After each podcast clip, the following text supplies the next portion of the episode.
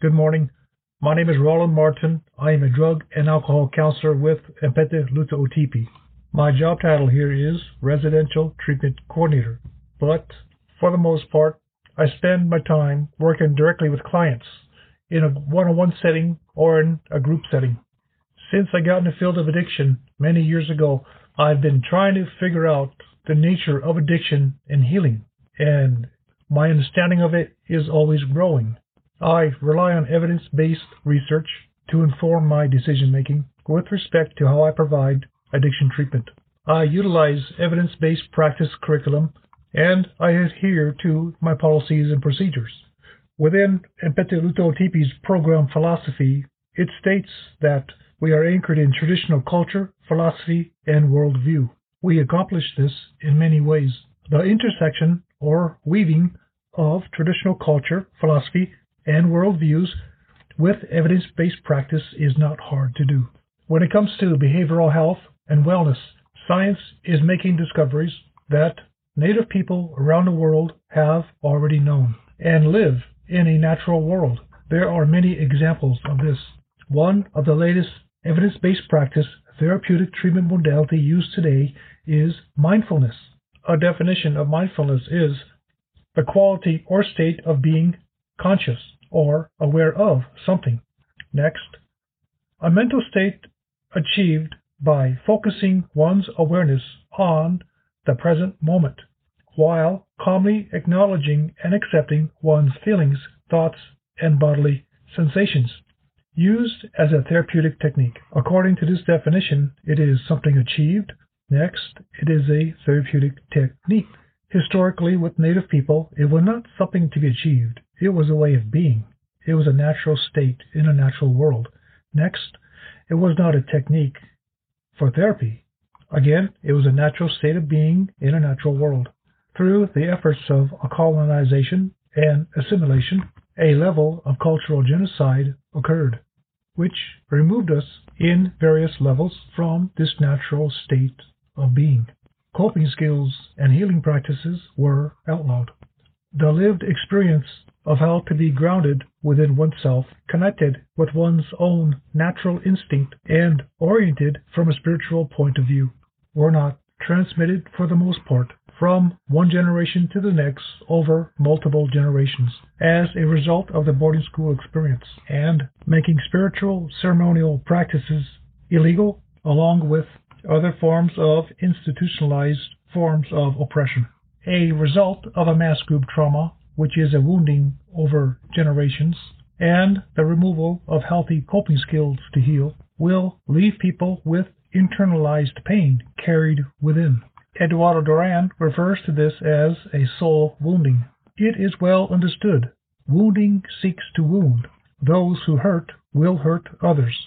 This is generational trauma where trauma is passed from one generation to the next. It becomes a oppressive environment where community members oppress each other.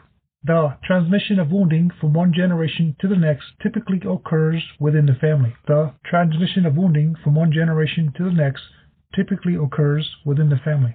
When somebody looks at their own life experiences and the behaviors within their own family, and they are able to understand this is a pattern that is being repeated in other cultures, in other races, as a result of a, a mass group trauma. This is the beginning of a healing process. The unwanted behaviors someone can see within themselves and within their family begins to be understood as a natural result from historical trauma. The emotional pain, grief, guilt, shame, and numbness also begins to be understood as a natural effect from historical trauma. I'm not giving excuse for bad behavior. What I am doing is normalizing the effects we see within families and within ourselves as a result of a traumatic, oppressive history. Viktor Frankl, who wrote Man's Search for Meaning, stated, To understand is to forgive. When we better understand circumstances that contributed to bad behaviors from people within our family and from people within positions of power that resulted in so much pain a person is in better position to move towards letting go and possibly forgiving. Forgiving of another or self is one of the most powerful forms of healing somebody can give themselves. The benefits of forgiveness isn't for the one who's being forgiven. The benefits are for the ones doing the forgiving. The decision to forgive and ability to do so typically comes when somebody is tired of carrying around resentments and anger or hatred. To carry these emotions around is to only hurt one's self and their loved ones. To forgive somebody is not easy. Somebody may consciously attempt to forgive and still have anger and resentment carried within, even though they tried to forgive. They may have verbalized their forgiveness. They may have written a paper a letter of forgiveness and read it out loud, and yet still carry within them some resentment, some irritability, some anger. Or they may carry a sense of abandonment, rejection, unimportant, unloved, and a low sense of self worth. Either way, the pain is felt within. I've seen this before, where people truly make an attempt to forgive, but it's not gone. They still feel it within. The resentment, hurt, and pain stays within. This leaves us with the question how do we go through forgiveness at a deeper level where it's more complete? This is where forgiveness takes on a whole new understanding. It brings us back to the concept of mindfulness. It is not something we do intellectually. It is something we experience. It is a experiential event where there are no words to accurately describe what happened, but it is felt within. It occurs within the stillness of the mind. In this process, for somebody to even say, I forgive you, is counterproductive. To speak these words is to engage, to utilize the intellect, the speaking part of ourselves. This is the part of us where reasoning exists, logic exists, and this part is the self, the I, the me, the ego. And when I say ego, I'm not talking about a bird flying in the sky. I'm talking about the ego. It's spelled E-G-O. This is the concept of the individual. This is the voice we have in our mind, in our head. We hear it talking all the time. It is self-talk within our head. It's the talk we have when we talk with other people. It just keeps talking. In fact, you can hear it right now in your own head. It is from this voice, the voice of the ego, that hurt and pain will continue because it will produce perfectly fine rationale for why we are wounded, hurt, abused, neglected, done wrong, assaulted, oppressed. And it will be very factual in its reasoning. It'll make good sense. All of society, family, friends, the legal system will agree with that voice, that self talk from the ego, giving validation to our wounded self. How do we experience the deep sense of peace and forgiveness when we have a constant, unified message from friends, relatives, family, and society that we are assaulted, abused, neglected, abandoned, rejected. That statement of forgiveness that we may speak, or the letter we write, often has little effect when the rest of the world is saying you are victimized. At the same time, our ego relishes in pointing at somebody else or a group, saying, Look at over there. There's the victimizers, which places us or self on a higher moral ground, basically saying, Look at my wounds. I'm innocent and you're guilty. This all occurs within the mind of the ego as it values victimization. And again, the ego is that part of ourself that says, I am individual, I am me. The ego is opposite of the concept of oneness. The concept of oneness, which is found in native people around the world, is found within the natural world view. The natural world view has a heavy emphasis on the spiritual realm, based in the oneness of everything. Oneness is a complete presence of peace and love, non specific love. In other words, love is not coming from something and going to something. How is that possible when there is just one? It's an all encompassing presence of love, which is the presence of peace. Mindfulness, or yet a better term is the stillness of the mind, provides for this experience of healing. And this healing potential is within everybody equally. Within the stillness of the mind is the wisdom that goes beyond words. It is not to be achieved, but to be realized. To realize something is to be aware of something that's always been there. It's the nature of spirit. It is the truth within all of us that corrects our vision until we experience what is true. We are running on the programming of our mind that we received from family and society, which is very vulnerable to misinterpretation, misunderstanding based upon the ego's belief system and rationale.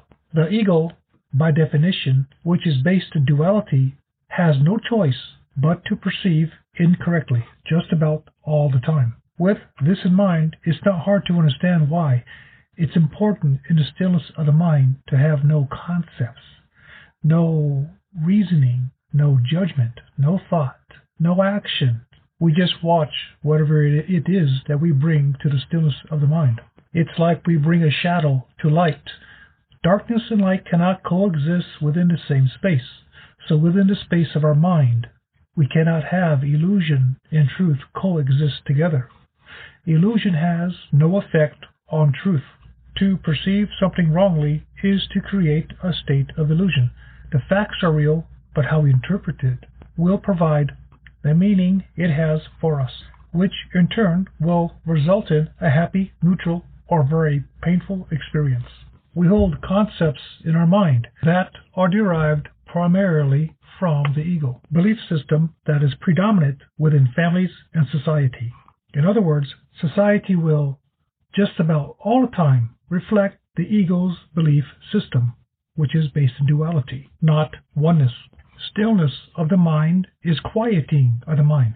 What are we quieting? We're quieting that non-stop chatter, the non-stop voice of the ego, pushing upon us a belief system based in separation, fear, and guilt. And for the most part, we have been conditioned to accept it. How is it possible for us to accept another belief system, to consider another belief system, when the ego's belief system is pretty much all we have ever known. And to walk within the ego's belief system is to typically walk with a certain level of pain, some with less pain and some with a lot of pain. There are those who are able to make it work and have a, a good experience here and still be within the ego's belief system. But even those who manage to make the ego's belief system work still carry a high price. It takes a lot of work to sustain what they consider happiness. And there is always that sense of dread that it's all going to end in death anyway. Because within the ego's belief system, death and decay is the rule. Okay, so I did some speaking here, trying to draw differences between the ego belief system, trying to define it, and and the truth of oneness that is experienced within the stillness of the mind. Experiencing the truth of the mind is not something we're used to because we have a whole lifetime of chatter, of that non-stop voice in our head, of being very busy, engaged with life itself. Life as in family, jobs, paying the bills, fixing the car, getting insurance, all these things that we think are so important, that will keep us going it's to me it's uh, it's like static of the mind. In the big picture, it doesn't really mean anything because all of this movement is occurring on the outside of oneness. We are choosing for individuality, many individuals, duality. Duality is more than one. More than one is not oneness. But this choice is not hard to understand because we like our individual self. Choosing stillness of the mind is difficult because it's viewed as a loss of everything we know to be life. The ego belief system, the self, the individual, fears stillness because within the stillness of the mind, misperceptions, illusions cannot coexist with the truth. Within the stillness of the mind is the truth of oneness, experienced in total love, complete peace, and when we bring our wounding, our pain, that is based in a faulty belief system that says we are unloved, unimportant, don't count, not enough, guilty, shameful. When we bring this to the stillness of the mind, it dissolves because illusions have no effect on truth. In this moment of healing, it is basically a reference point where we bring what is false on one side and on the other side is truth. When we bring what is false to the truth, it's like bringing a shadow to the light. They cannot coexist in the same place. To do this takes a willingness on our part. We make a decision to do so for the purpose of healing. We should understand stillness of the mind is a place where there's no chatter, no inner dialogue, no concepts, no thinking, no rationale, no reasoning, no judgment. In bringing our hurt, our pain to the stillness, we are only looking at our hurt, our pain within the stillness. By looking at our hurt, our wounds, our pain, we're basically watching like a movie reel of our life event when something occurred to us that brought us so much hurt or pain. So it's like a movie reel. We just watch it. We don't get engaged. We're not in the movie reel itself. We're not in it. We're watching it. In the stillness, while we're watching this, we may be aware we feel abandonment. We may be aware we feel hurt, attacked, abused, neglected, guilty, shameful, unimportant, unloved. We are aware that we feel it. We are aware we are not it. We are not the hurt, the pain, the grief, the guilt, the shame. We are not it. We are aware. We only feel it. So we are removed from it because we are aware. It's like we're watching a movie clip, a memory. To do this, often it takes practice because it's something we're not used to doing. It's often better to do this with something less intense, less difficult. Learning how to still the mind is something that is done through practice. This is because most of us have mind wandering. We're very tolerant of mind wandering. In other words, we don't consider disciplining our mind to be aware of what's in it. And as a result, emotional regulation is not very good. And the mind is far from being disciplined of being still. So it does take daily practice. Just consider everything in the now, right now. Everything is now, all the time. Every moment of your day is right now. In other words, we don't consider the past. We don't replay anything of the past. We don't reminisce on who did what, what happened next, who said this or that. Nothing from the past is in our mind. It's focused on what we're doing at that very moment. For example, if you're making dinner or cleaning the house, or if you're outside cleaning the yard, whatever you're doing at that moment, you are into the very moment all the time. You're not worried about the future, about what things are to come or what you have to do next. All of that is not there. How can it be when you're always in the very moment of right now? Practice that because it's often the, the pain of the past or the worry of the future that gets us into a place of discomfort. It is said, and I believe it, there is no past, there is no future. There is only now. The past and the future are man made. It's not real, it's illusionary. So why would we spend our time in an illusionary state? That brings us so much pain. Earlier, I was talking about forgiveness. So when we bring our pain to the stillness of the mind, this is forgiveness because we are totally releasing what's inside. In this broadcast, I talked about two levels of healing. One level in our conscious mind, our reasoning mind, when we attempt to forgive.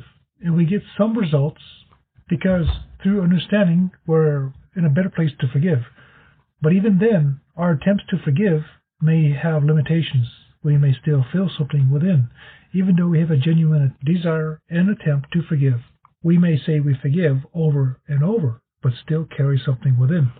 Another level of healing is within the stillness of the mind, where there is no reasoning, no concepts, no judgment, nothing except the stillness and viewing that which we bring to the stillness. We just look at it.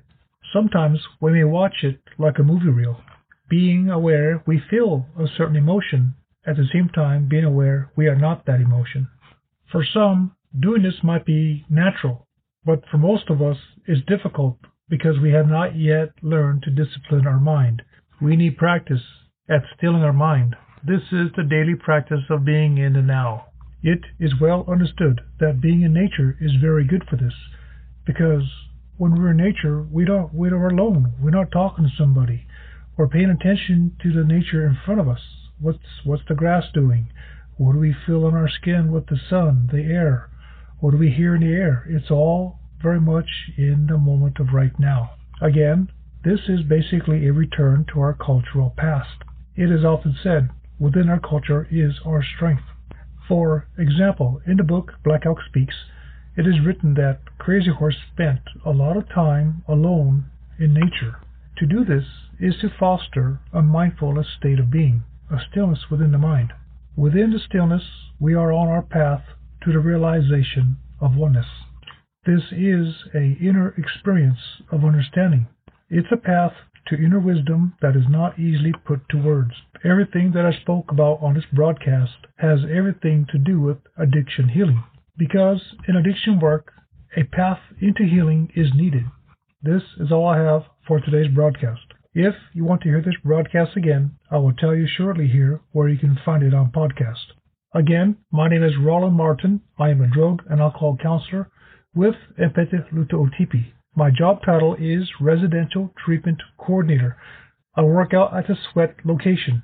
This is a residential facility, but currently we are not residential due to a severe lack of staffing. So at this time, leadership has decided to bring our residential treatment services back to Kyle, where we have people there, a population center at least, where we can possibly find employees to help staff to man our residential facility. Anpetu Luta is the OST Substance Abuse Treatment Services. Services provided are alcohol and drug assessments, DUI, DWI education classes, outpatient groups, aftercare recovery support groups, medication assisted treatment, and parenting classes. If you have any questions concerning these services, contact an Anpetu Luta Otipi office near you. We have offices in Martin. The phone number is 605 685 6400. Pine Ridge 605 867 5595. Kyle 605 455 2331. Wanblee 605 462 6480. And in Sweat, where I'm at, 605 685 1582. My email address is rmartin. R is for Rollin, and Martin's my last name. So it's one word. rmartin at anpetelutaotp.org. And if you would like to hear this broadcast again, you can find it on Spotify. Look on Spotify under Native Addiction Healing, and this episode will be called Beyond Forgiveness. I am behind on uploading these episodes. I got about three more episodes that I've already broadcasted on KILI. I've yet to upload them to Spotify, so I'll be getting them on there very soon. Thanks for listening. Have a good day.